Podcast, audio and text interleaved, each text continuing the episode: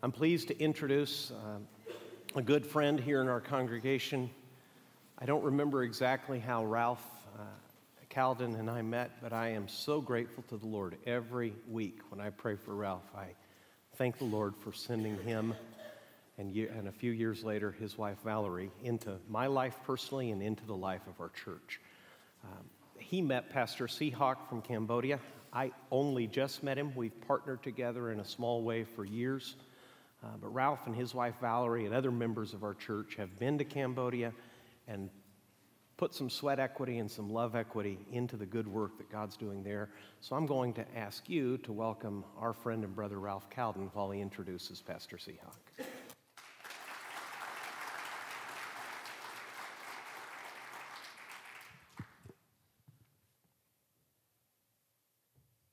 Good morning. Uh, as Pastor Bruce said, uh, my name is Ralph, and I've been lucky enough for the last uh, five, six years to head up most of the international mission trips, and I've been honored to uh, go on most of those trips. Uh, the last five years, we've been to uh, Cambodia on a regular basis, and we met up with Seahawk and just the great work that he's doing there. And I tell you, there's so much to gain from a trip on a mission trip. Not only does a person that's sitting five rows in front of you you've never met before now becomes your friend because you spent a week together. You have an opportunity to spread God's word and to see souls saved. You get to experience a wonderful culture and the people there. And that last part is, uh, sorry, I promised myself last night I wouldn't cry today, but uh, just humbled to be around someone who's willing to give their life to Christ, uh, to sacrifice everything, and uh, just for him to work with the people who need it the most.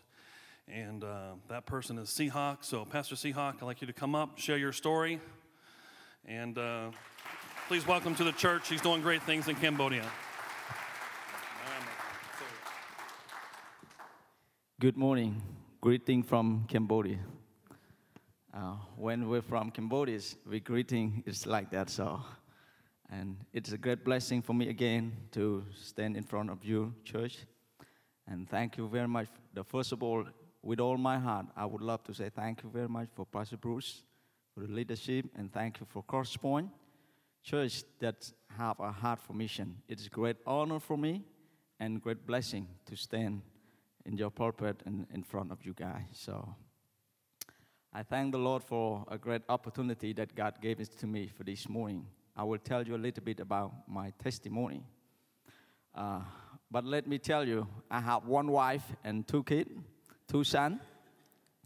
And uh, the first time uh, I came in the United States last January 22nd, and then when I arrived in the airport, one of my friends in Atlanta, he took me from the airport to his home. He brought me to his home.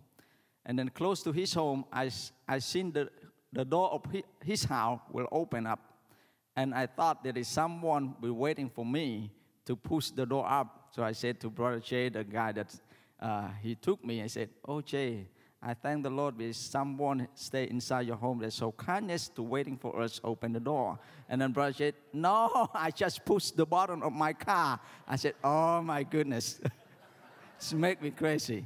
And the first day after that, he brought me to the Starbucks because I love coffees.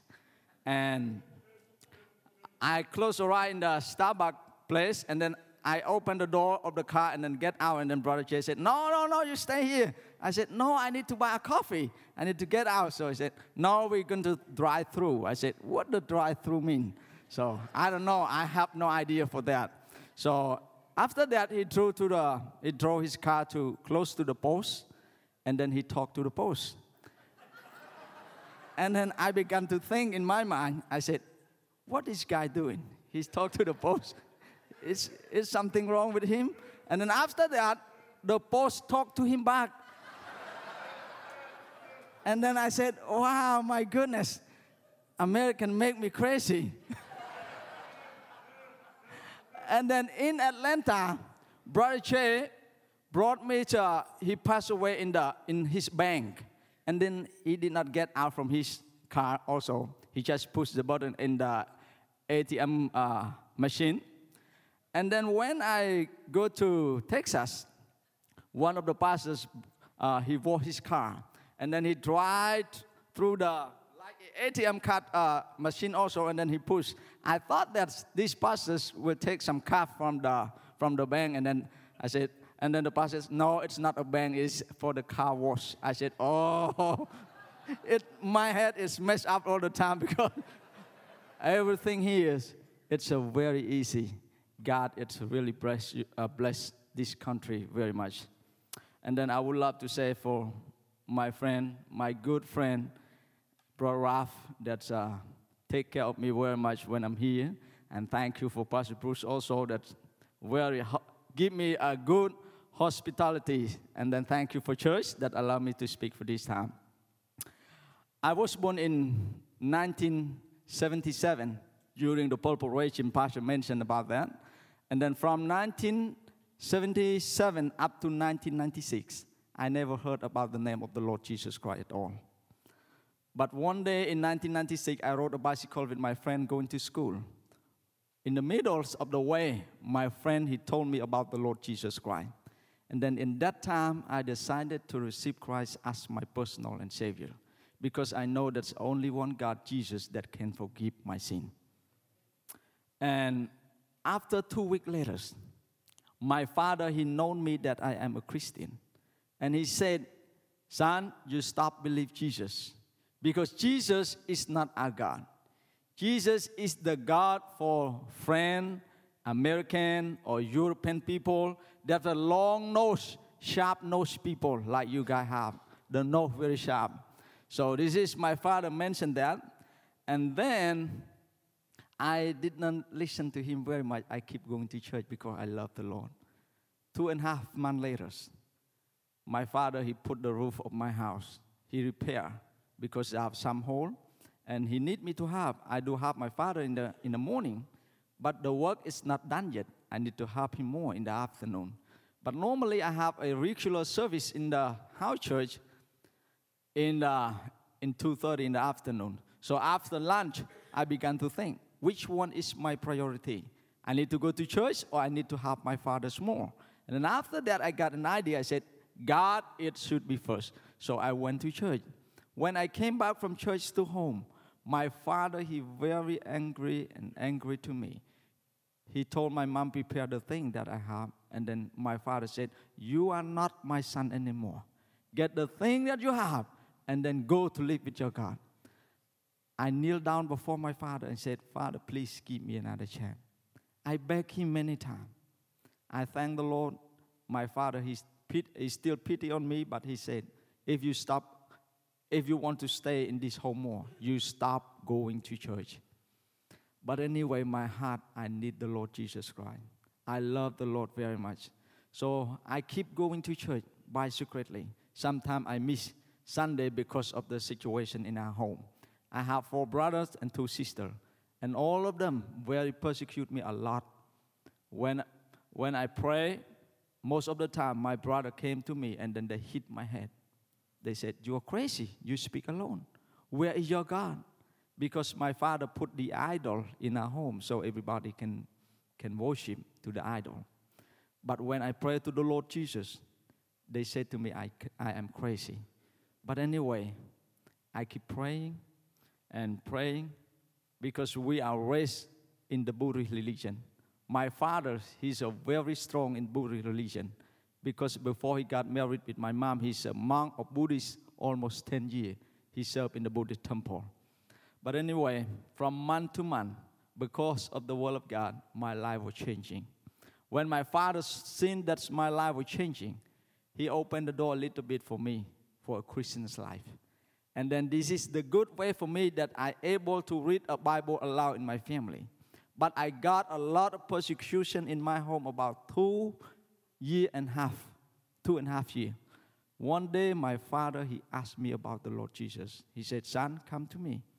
And I suppose that my, my father will do something wrong with me more because of the Christian's life, but of course, he asked me about the Lord Jesus. And then I told him, in that time, my father, he decided to receive Christ as his personal and Savior. And my father said, my father said to me, son, I lost the way for many years because he realized that Buddhist religion cannot forgive his sin. So only Jesus. So my father got saved, and then after that, my mom got saved. My four brother got saved, and my two sister got saved. So I praise the Lord. The whole family was been saved. But I am suffer, suffer a lot because of that. But I thank the Lord. I suffer the good thing uh, than the bad thing. It's God is so good for me. And then in 1999, God called me to preach. And then when God called me to preach, I said to the Lord, Lord, I don't want to be a preacher. I want to be a businessman. Because in that time, I am very busy with doing con- construction, earn the money, I work with my uncle doing uh, construction houses and doing some business. And I have money in that time, have good breakfast, good lunch, and good dinner. We call it uh, Cambodian, Cambodian noodle soup all the time in the morning. It's a very good life and very busy. But when God called me, I said, Lord, I am very busy to do the business. I can have the church behind, you know. And then, but uh, the end of 1999, I could not sleep four and five days. I don't know what is the reason. And then I go to the Bible when I could not sleep. Finally, I know that God called me to preach.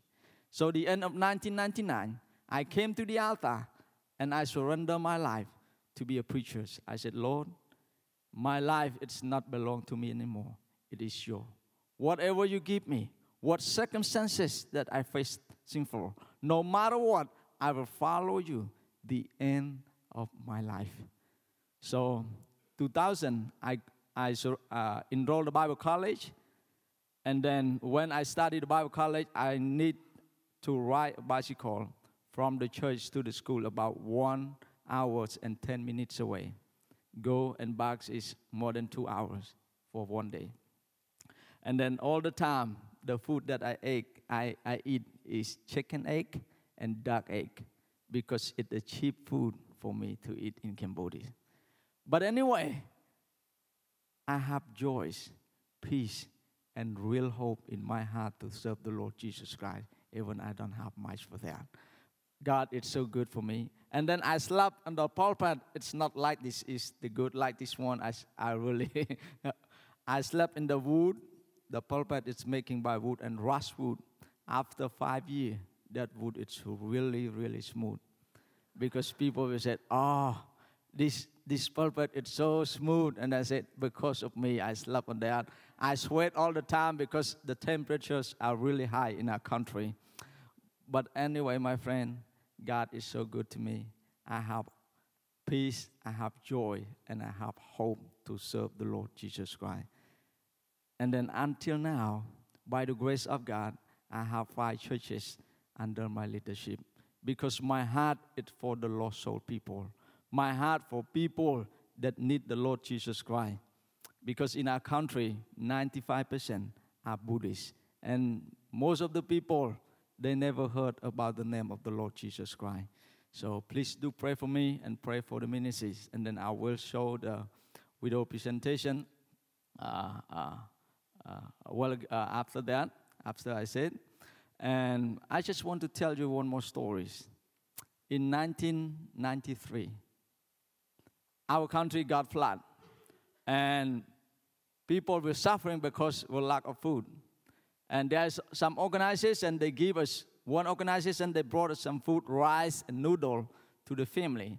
And my father go that place and then uh, uh, he also got the rice and noodle, something like that. And this organization, they also give one Bible to one family.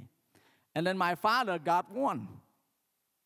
When he brought the Bible to home, he did not use the Bible to, to read, but he used the Bible to smoke you know, from 1993, before I got saved, 1993 up to 1998, uh, 98, when he said, he said to me, son, you know what, what I'm saying? I said, because you believe Jesus. But he said to me, no, because I smoke the Bible. And then a lot of verses in me inspire me to know the Lord Jesus. It's, it was, it, it's like a funny story, but God is so good.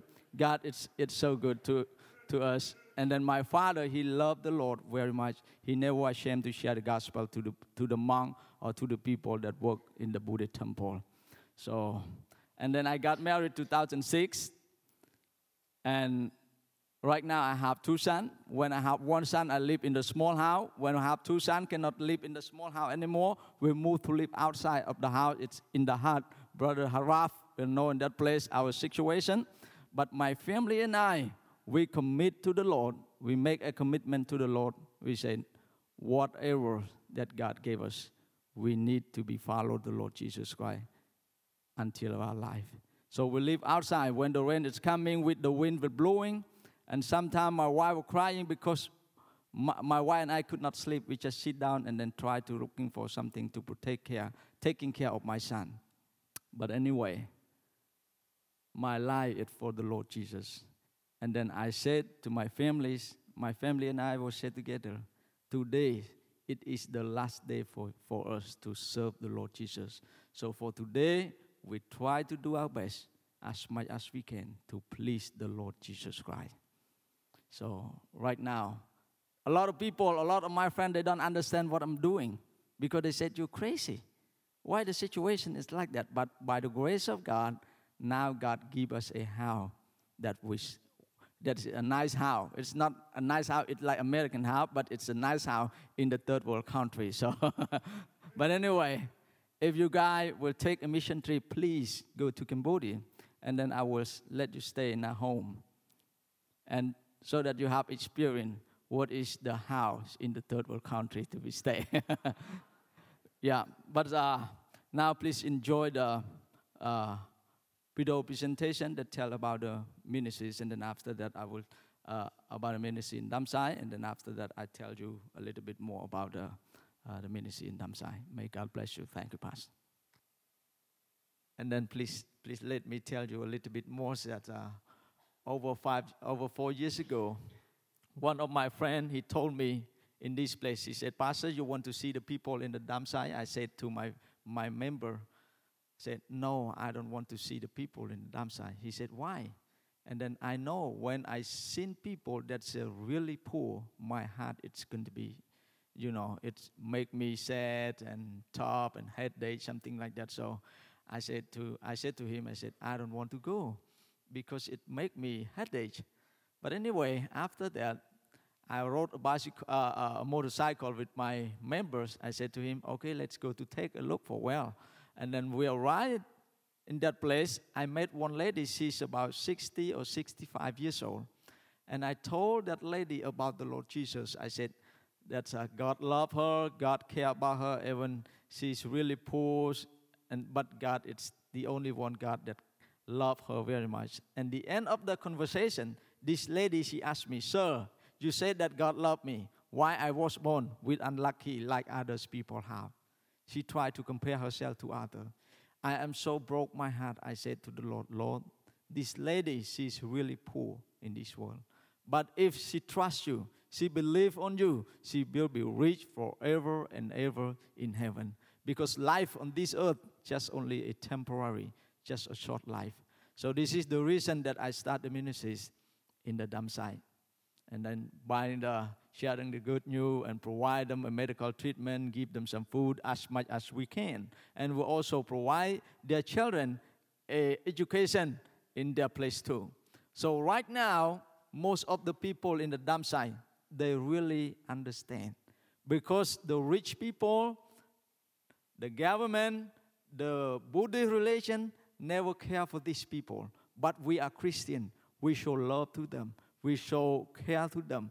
Most of them now they understand only Christian that show love to them. So now they realize what is the love of the Lord Jesus Christ. So please keep praying for us and praying for the ministries in the dump site and praying for all the ministries that, that we have. Because I came here, I have four preachers that I send them out to the, to the mission work, and they just work for the, the ministry just part time, Saturday and Sunday. But for my goal, I want these preachers that stay there and serve the Lord full time service and reach up uh, lost soul people around their village. So please keep praying for them because they need like 250 US dollars a month for living in that uh, in that area. So may God bless you. And thank you for Pastor Bruce. And thank you for Crosspoint Church that have a great heart for mission. I really appreciate it. Thank you very much. Thank you.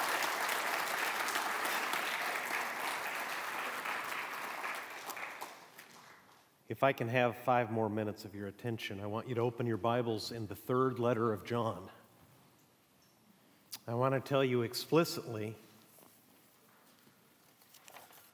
why we partner, why we befriend, and why we give our attention on a Sunday morning worship services to a man like Pastor Seahawk. Third John, it should be printed on your bulletin as well.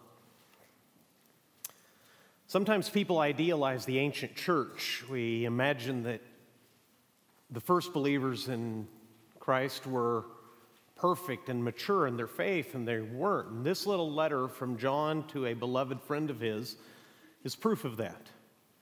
It speaks of a conflict between two men in one of the first Christian churches. One of them, named Gaius, welcomes itinerant traveling preachers Seahawk stands in that tradition 2,000 years later. God is still calling the same kinds of people that John here calls strangers. In other words, they were people who had only met, their only common bond was in Christ, and these strangers were the first missionaries. They had gone out because they, as Seahawk did 2,000 years later, felt a call to leave a comfortable a comfortable middle class life where he's prospering in the construction industry and preach. And verses 5 through 8 tell us why we, 2,000 years later, here at Crosspoint, why we support missionaries.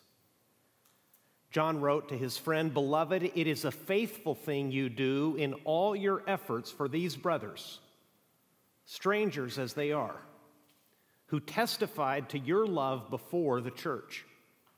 You will do well to send them on their journey in a manner worthy of God, for they have gone out for the sake of the name, accepting nothing from the Gentiles. Therefore, we ought to support people like these that we may be fellow workers for the truth.